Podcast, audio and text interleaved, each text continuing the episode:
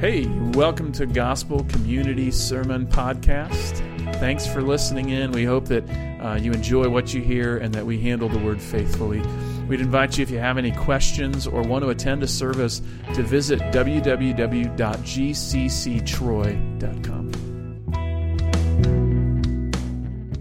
The church is a mosaic. It's a mosaic. It's uh, you're familiar with the mosaic. It's this collection of tiles that sometimes forms a pattern or an image. And there's all these different kind of uh, cuts and shapes of these ceramic pieces that are put together. Well, the church is exactly like that. The church is made up of different people, all with different interests and perspective. Each individual represents various histories and, and what's going on in their lives. Despite all of this diversity, though, the church is described as one or unified, which is an astounding thing to say because the church is nearly 2,000 years old. It's stretched across the globe. It's uh, formed from multiple cultures and places throughout multiple times. And so to say that the church is unified is an astounding thing for us to say. It's repeating the words from the first council of Constantinople that the church is one, that it's universal or Catholic, and that it's holy and apostolic. See, the world tries to recreate this sense of unity. But the best it can do is to come up with commonly held, held objectives so some of the best uh, kind of secular unities that we find are in political parties, right? Political parties that have these platforms that they hold to these commonly held ideals, and so they, they push and, and try to prod that these things would happen. Uh, Paul Hawken was a philosopher. He, he described that environmentalism uh, was the largest social movement in human history on a lesser note, I've heard people describe that uh, CrossFit gyms do unity like no other organization today. Whether it's uh, the Elks Lodge or your political party or whatever else it is, there's multiple organizations that are trying to formulate some sense of unity around commonly held ideals or objectives. But that's not quite it, is it? When we're talking about unity, especially within the church, we're talking about something deeper, something more significant. See, the church's unity is otherworldly. It's centered around something that can never be taken from us. The church's center is not an objective to be accomplished. The church's center is a person, Jesus Christ. See, the unity that we have is not in some particular place and particular time the unity that we have indwells all of ourselves in Christ, in the Spirit. And so the church has this otherworldly unity that centers around Jesus.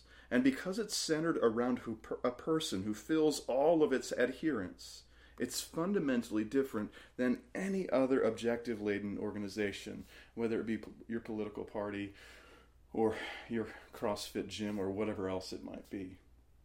See, when we turn to John 17, I think this is what we're going to see. As Jesus talks about our unity with one another and with himself, we're going to see that, that this is true. For the sake of the world, Jesus has united us to himself, to the Father, and to one another.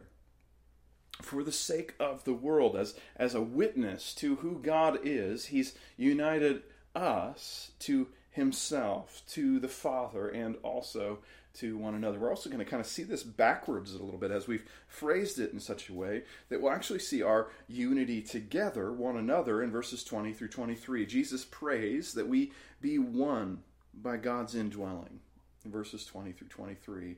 And then in verses 24 through 26, Jesus prays that his disciples will know him and the Father's love. So I want to take a second just to invite you to this final section of Jesus' prayer that we might get a sense of the heart of Jesus, his heart for unity, his heart for how we can be bound up in him and also bound up in one another. So let's start with this first point, verses 20 through 23. Jesus prays that we be one by God's indwelling. Look at verse 20. and 23 of John chapter 17. I do not ask for these only, but also for those who will believe in me through their word, that they may all be one, just as you, Father, are in me and I in you, and they also may be in us, so that the world may believe that, that you have sent me. The glory that you have given me, I have given to them, that they may be one, even as we are one. I and them, and you and me that they may become perfectly one, so that the world may know that you sent me and love them even as you loved me. So Jesus clarifies his prayer. He starts off and he's telling us exactly who he's praying for. Look at verse 20. I do not ask for these only. Remember last week we talked about that was the 11. He's praying for the 11. Well, here he's praying on those that will believe in him through their word. What specifically is he going to pray for us? This is Jesus' prayer for us in the 21st century United States and, and us in the 18th century England or us somewhere else in the world as people have placed faith in Jesus through the word of the disciples. What does Jesus pray for his church that come to believe through the word of these 11 apostles? Look at what he says. He prays for unity. Look at verse 21. That they may be one, just as you, Father, are in me, and I in you, that they also may be in us, so that the world may believe that you have sent me. See, Jesus starts off with all of these kind of uh, large statements about this unity that's here. And as we go through verses 21 through 23, there's just a few things that stand out. He's calling us to this pervasive unity but he has specific purposes behind this unity. The first thing we see is that unity is so that the world would believe. That's what he says in verse 21 so that the world may believe that you have sent me. This unity that we're to have with one another in Christ is to resemble the Godhead. That's what verse 22 goes on to say that they may be one, even as we are one. That is, we are to be unified like God is unified. I don't know if you noticed this, but every time we go to describe the Trinity, we fall woefully short, right? If we describe it as, as um, you know, uh, ice and water and water vapor, uh, we become modalists. And if we uh, describe it like the three leaves of a clover, we become, you know, these different things, right? And that's that video that ends with the Patrick statements. If you know what I'm talking about, you have truly lived. But our unity as the body is to mirror forth the interactions of the Trinity to the world. It's to take one of the most profound mysteries that the world has ever known of Father and Son and Holy Spirit, all one, but yet individual persons, and it's to mirror forth that mystery to the world.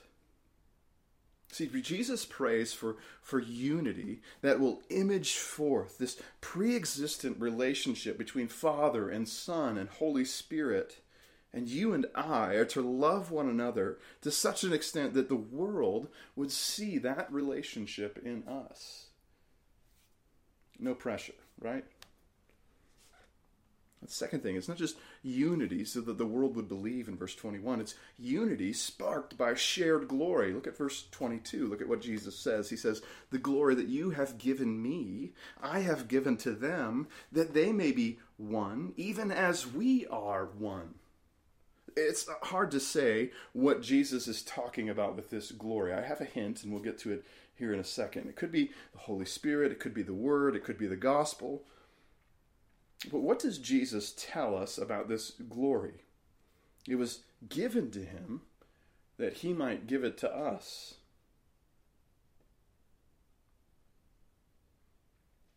This glory that Jesus has was given to him so that he might in turn give it to us. The glory you have given me, verse 22, the glory that you have given me, I have given to them. The glory unites us as God is unified. Verse 22 uh, goes on to say that they may be one even as we are one. See, just a few verses ago in verse 8, Jesus told us that he also had given us something that the Father had given to him. Just like here in verse 22, Jesus is saying that he's giving something to us that was given to him by the Father. He also had given us his word. Look at verse 8. He says, For I have given them the words that you gave me, and they've received them. Right? And so we can see then that probably this glory that Jesus is speaking is at least tangentially connected to this idea of the word that he's been given and is giving to the disciples we can safely assume that this glory is the words of God that given to Jesus, Jesus uh, received these words from the Father, faithfully passed them on to his disciples, and now he is giving us this glory so that we might be unified. See, regardless of what this is, we now have access to something we didn't have access to before. Jesus' glory sharing is to pull us together. So we've seen so far in verse 21 that this glory was to uh, unite us so that the world could see us for the sake of the world. Uh, Jesus is talking about this unity. It's sparked by this glory sharing. And finally, it's unity for the testimony of Jesus' commissioning and love. Look at verse 23. That's, that was a mouthful that I just said. Jesus says it better in verse 23 I in them, and you in me, that they may become perfectly one, so that the world may know that you sent me and love them even as you loved me. Jesus is concerned that these disciples, that the world uh, would show, the disciples would show the world about Jesus' sentness from the Father and his love his nature as one loved by the Father. Right? That's what he says, so that the world may know that you sent me and loved me. Let's just kind of step back for a second, because everything we just hit is just this rich theology. It feels kind of far off from us, doesn't it? What Jesus is praying here, which is so powerful and beautiful, it's easy for us to kind of skim along the top of what Jesus is saying here. So let's kind of recap this. Jesus has given us his glory, his word, for the sake of our unity. Namely, Jesus has given us his word in verse 8 so that we might be united in the glory of God. And by his new unity and glory, we might mirror forth the ongoing unity of the Father and the Son to the world one of the key words in this section is that little two letter word in. If you're paying attention as we're kind of reading through this, this little word just pops up in these really important places. Look at verse 21. Just as you, Father, are in me, and I in you, that they also may be in us. Or verse 23. Jesus says, I in them, and you in me Jesus is describing this kind of mutual indwelling that's happening in the gospel. That now not only are the Father and Son indwelling one another, now as we are invited to union with Christ, Christ is in us and the Father is in Christ. Or what he says in verse 21 is, is somewhat different, that, that Jesus is highlighting something entirely different or, or stating a different way. He says that they all may be one, just as you, Father, are in me, and I in you, that they also may be in us. See, Jesus is kind of getting around this idea that we're in Christ and Christ is in us. We have this new union with Jesus that we didn't have before. See, not only are the Father and Son said to be in one another, Christians are also said to be in God and have God in them. So this morning, as, as we kind of think through this, Christian, it's true that you are in Christ and Christ is in you. Paul illustrates this for us so uniquely in Ephesians 5.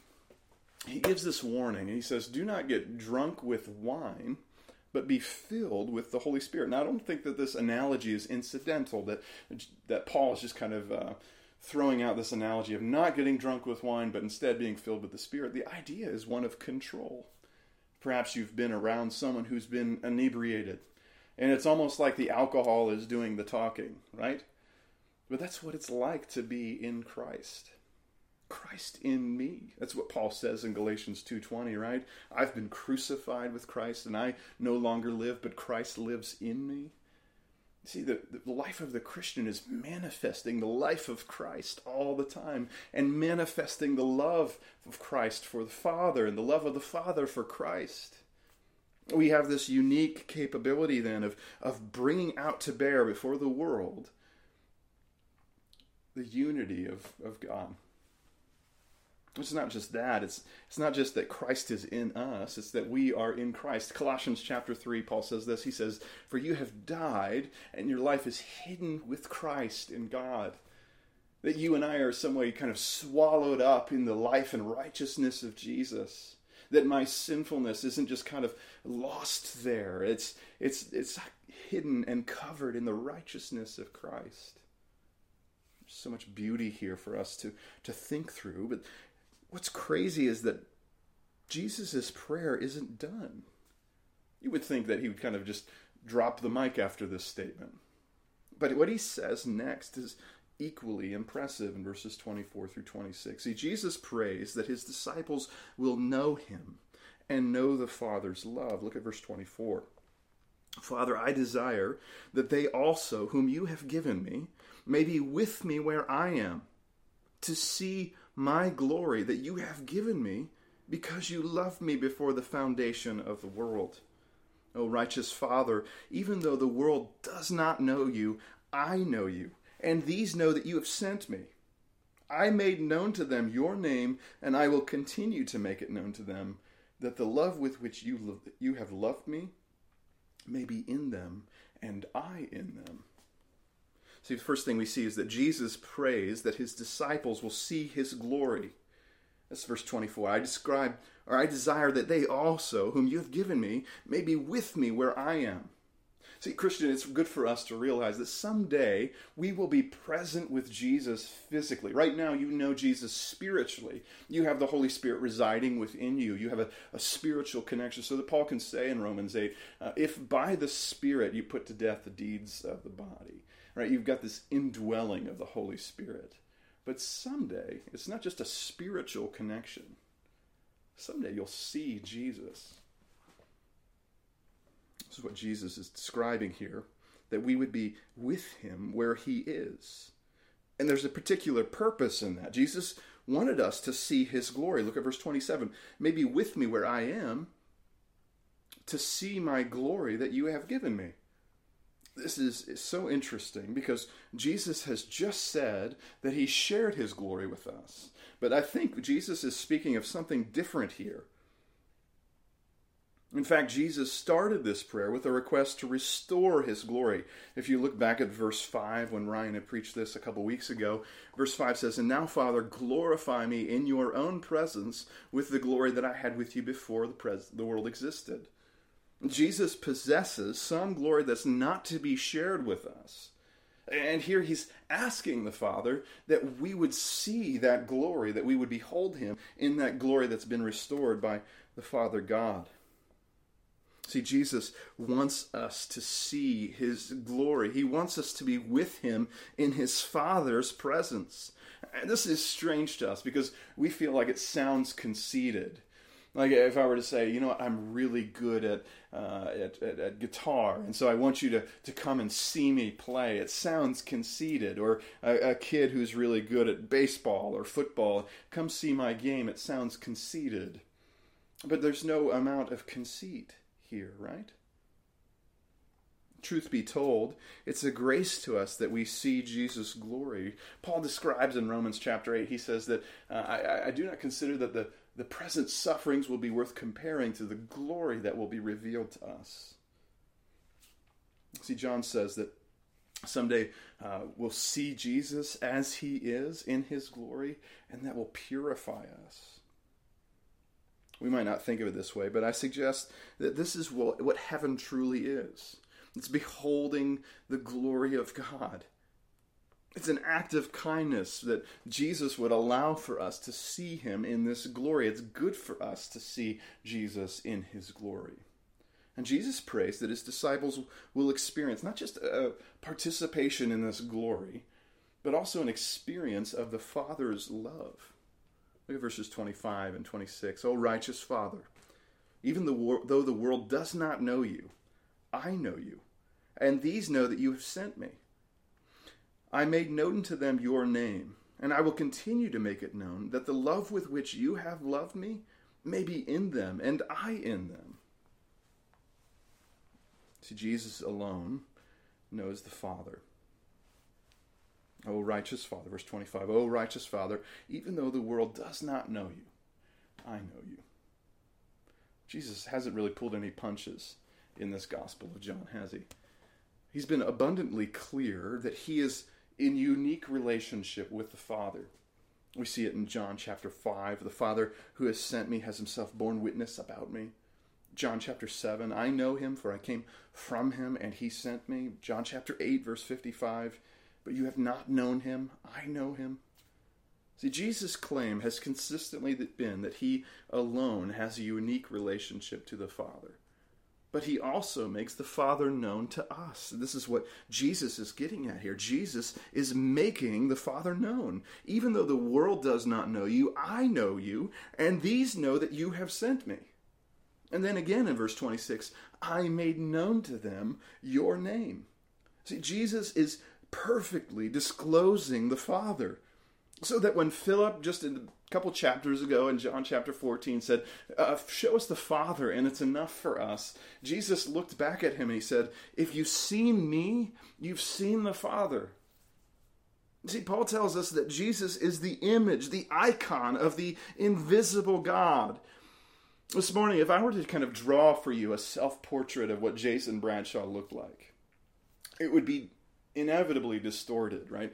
My eyes would be out of proportion with my nose or my ears or whatever else. So that image wouldn't be a true reflection of who I am. But what we have with Jesus is when we see Jesus and his acts of love and kindness and mercy, as we've seen it in the Gospel of John, we've seen the Father. The Father has disclosed himself to us through the life of Jesus. I always thought it would be fascinating to be a teacher. You get to meet a child and get to know them, and then the the student, uh, the uh, parent teacher conferences come along, right? And you get to see little Charlie's mom and dad, and kind of put two and two together about where Charlie got some of his traits from, right? I'm sure there are ways in which you would anticipate what the parent must be like by meeting the child. When little Charlie says this or that, you understand that mom and dad probably said this or that too. See, in showing us grace and truth, as John 1 said Jesus would do, Jesus revealed the Father as gracious and truthful. And he did so with unprecedented clarity. He did it in high definition with his disciples. But notice what he really asks the Father for in verse 26. He says, I made known to them your name, and I will continue to make it known, that the love with which you have loved me may be in them, and I in them. I just want to slow down here and just say, did you catch that? Jesus will continue to make the Father known to all of his disciples throughout the ages so that the Father's love and Jesus himself can be in us. see, Jesus is giving us the, the blueprints for communion. And as we continue to learn about God through His Word, through the life of Jesus, which is interpreted in the epistles of the New Testament by men like Paul and John and Peter, we're getting to know the Father. We're communing with God through the Spirit. This passage is like luggage. I don't know if you've ever, ever had this experience or not, but uh, luggage without a handle is really hard and awkward to carry. And these six verses, while only a few verses, uh, you know, for us to read through, it can be like having a, a suitcase without a handle. It's awkward and burdensome for us to carry until we kind of put a handle on it. And so let's kind of review exactly what Jesus has been saying so that we can put the handle on the luggage and we can take it with us. If we don't put a handle on this passage, an easy way to understand it, uh, you will likely you likely won't take it out of here with you today. See, the truth that we first find is that we can commune with one another. That's what Jesus prays for, this unity. More specifically, he prays that these disciples might be one as the Father and Son who indwell them? And that this unity would be witness to the world about Jesus' true identity as sent and loved by the Father. See, the truth is what Jesus prays for first is that you and I and all Christians throughout all time would be unified together in Christ so we can commune with one another. But also we can commune with the Father and Son themselves. Jesus prays that the disciples will see him in his glory and know the Father's love. He prays uh, this so that God's love may be in them and that Jesus may be in them. In short, Jesus is about two things. He's about unity with others and communion with God through the death of Christ, both established through Jesus. I heard a, a, lesson one time by Sinclair Ferguson, and he said one of the most common descriptions of who Christians are in the New Testament is these two words in Christ. See, the truth is, the center of Christian faith is the reunion that we have with the Father through the self sacrifice of Jesus. See, Jesus has made the Father known. Verses 26 says, I made them to know your name. I made them know to. Excuse me, verse 26 I made known to them your name. And we already saw this conversation with Philip where Jesus is saying, If you've seen me, you've seen the Father. Jesus is divulging true grace and truth as he's showing us what the Father was like he continues to make him known. That's what verse 26 says. I made known to them your name, and I will continue to make it known. Jesus is constantly showing the Father to his people. It's not just that he shows us the Father, kind of like a, a far off land that you'll never get to. Jesus gives us connection to the Father. We know the Father's love by our union with Jesus. Verse 26 says that the love with which you have loved me may be in them, and I in them. Finally, our reunion with the Father through the Son is our union with one another. We have fellowship with one another. First John opens up. We have fellowship one another with one another through our common understanding of Jesus. We have fellowship with one another because we all have connection to Christ. That's our true unity. Christian unity can be a lot of things, but if it doesn't start there with this union with Christ, it's not true Christian unity. See, what the beauty of this passage is, is that as Jesus prays, he's laying out for us a kind of wholehearted vision of what his church would be like deep communion with Him, deep communion with one another as we fellowship with God. And all of this is rooted in Jesus' relationship to His Father. I wonder if you and I, if we started to say, let's try and strike up a unity here. Let's try and do a unity uh, outside of the gospel. For whatever reason, we decided to do that. It would go poorly, I would think. We would try and find something to unite around or rally around that wouldn't be the work of Christ.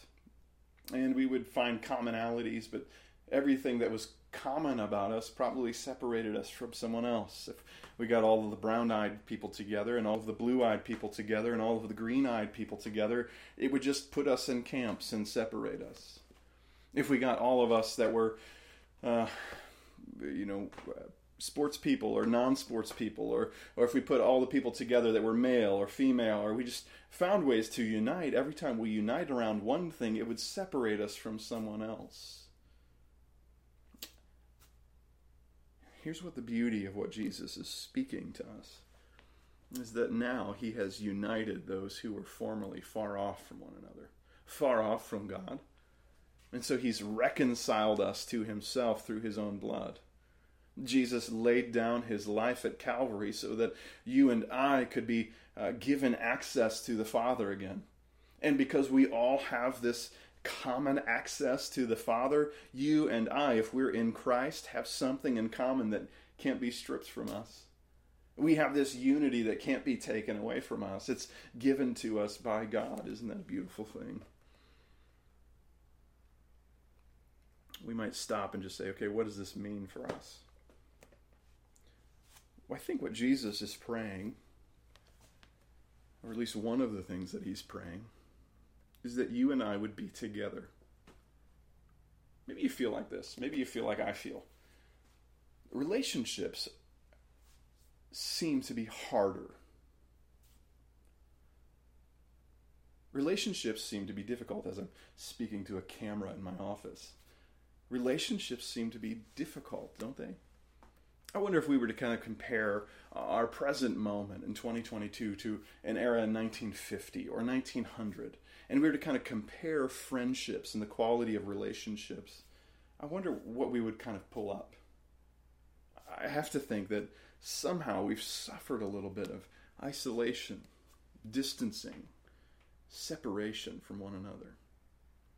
Most notably, in the last three years, we've experienced some serious separation. We literally stayed in our houses for seven weeks. So, the application, what Jesus is saying, is be together, be unified, be with one another. See, when we talk about this idea of Christian unity, there's no shortage of confusion about Christian unity. Some have advocated not emphasizing what they consider to be divisive theology in the name of unity. And so we hear this all the time. Well, we don't want to talk about that doctrine because it's too controversial. And some, uh, whether they're parachurch organizations or churches themselves, in order to build a larger tent, they've chosen to put down less tent pegs. They want to invite more people by saying less about Jesus. And oftentimes it feels like we're we're talking about a different Jesus because there's so little definition of who he is.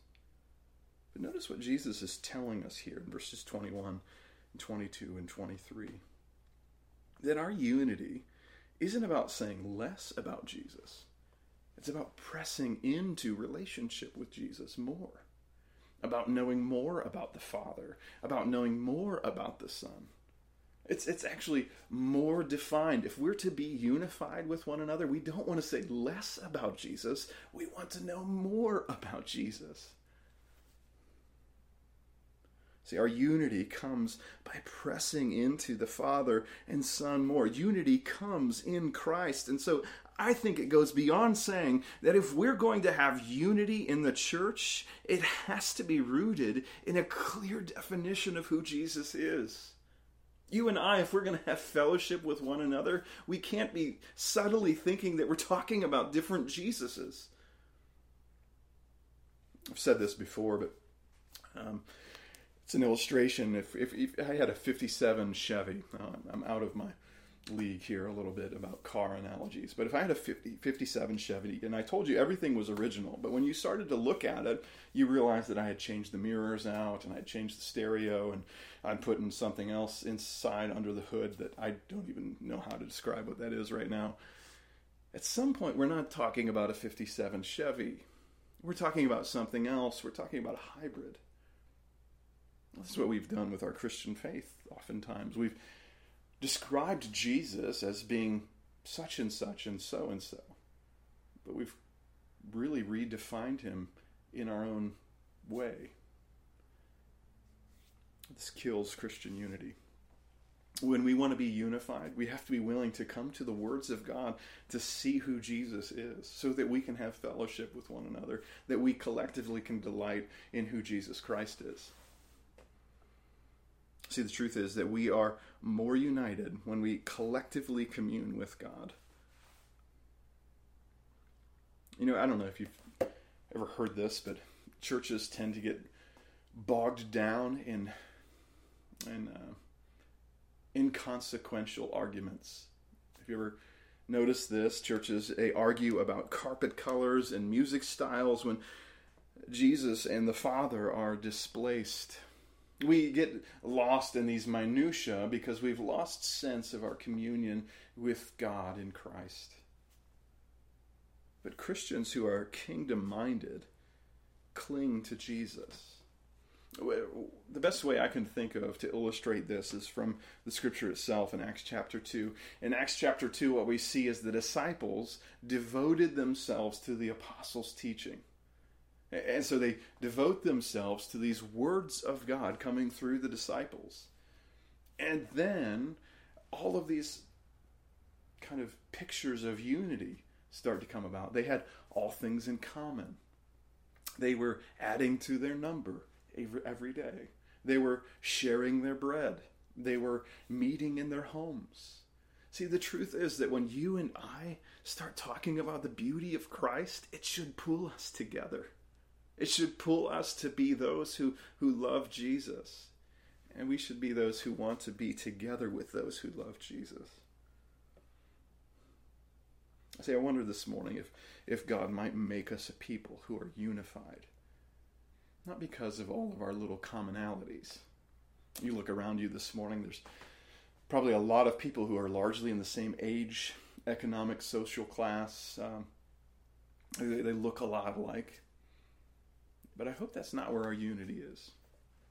I hope our unity comes from a thriving relationship with Jesus. It comes from knowing the Father because Jesus has reconciled us to him. Let's pray to that end. Lord, we pray that you would unify us, that you would pull us together.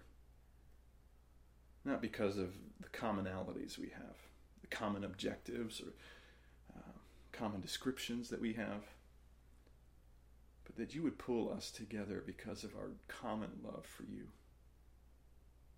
Lord, witness to our world through our unity. Make your glory known through the fellowship we have with one another. We pray these things in Jesus' name.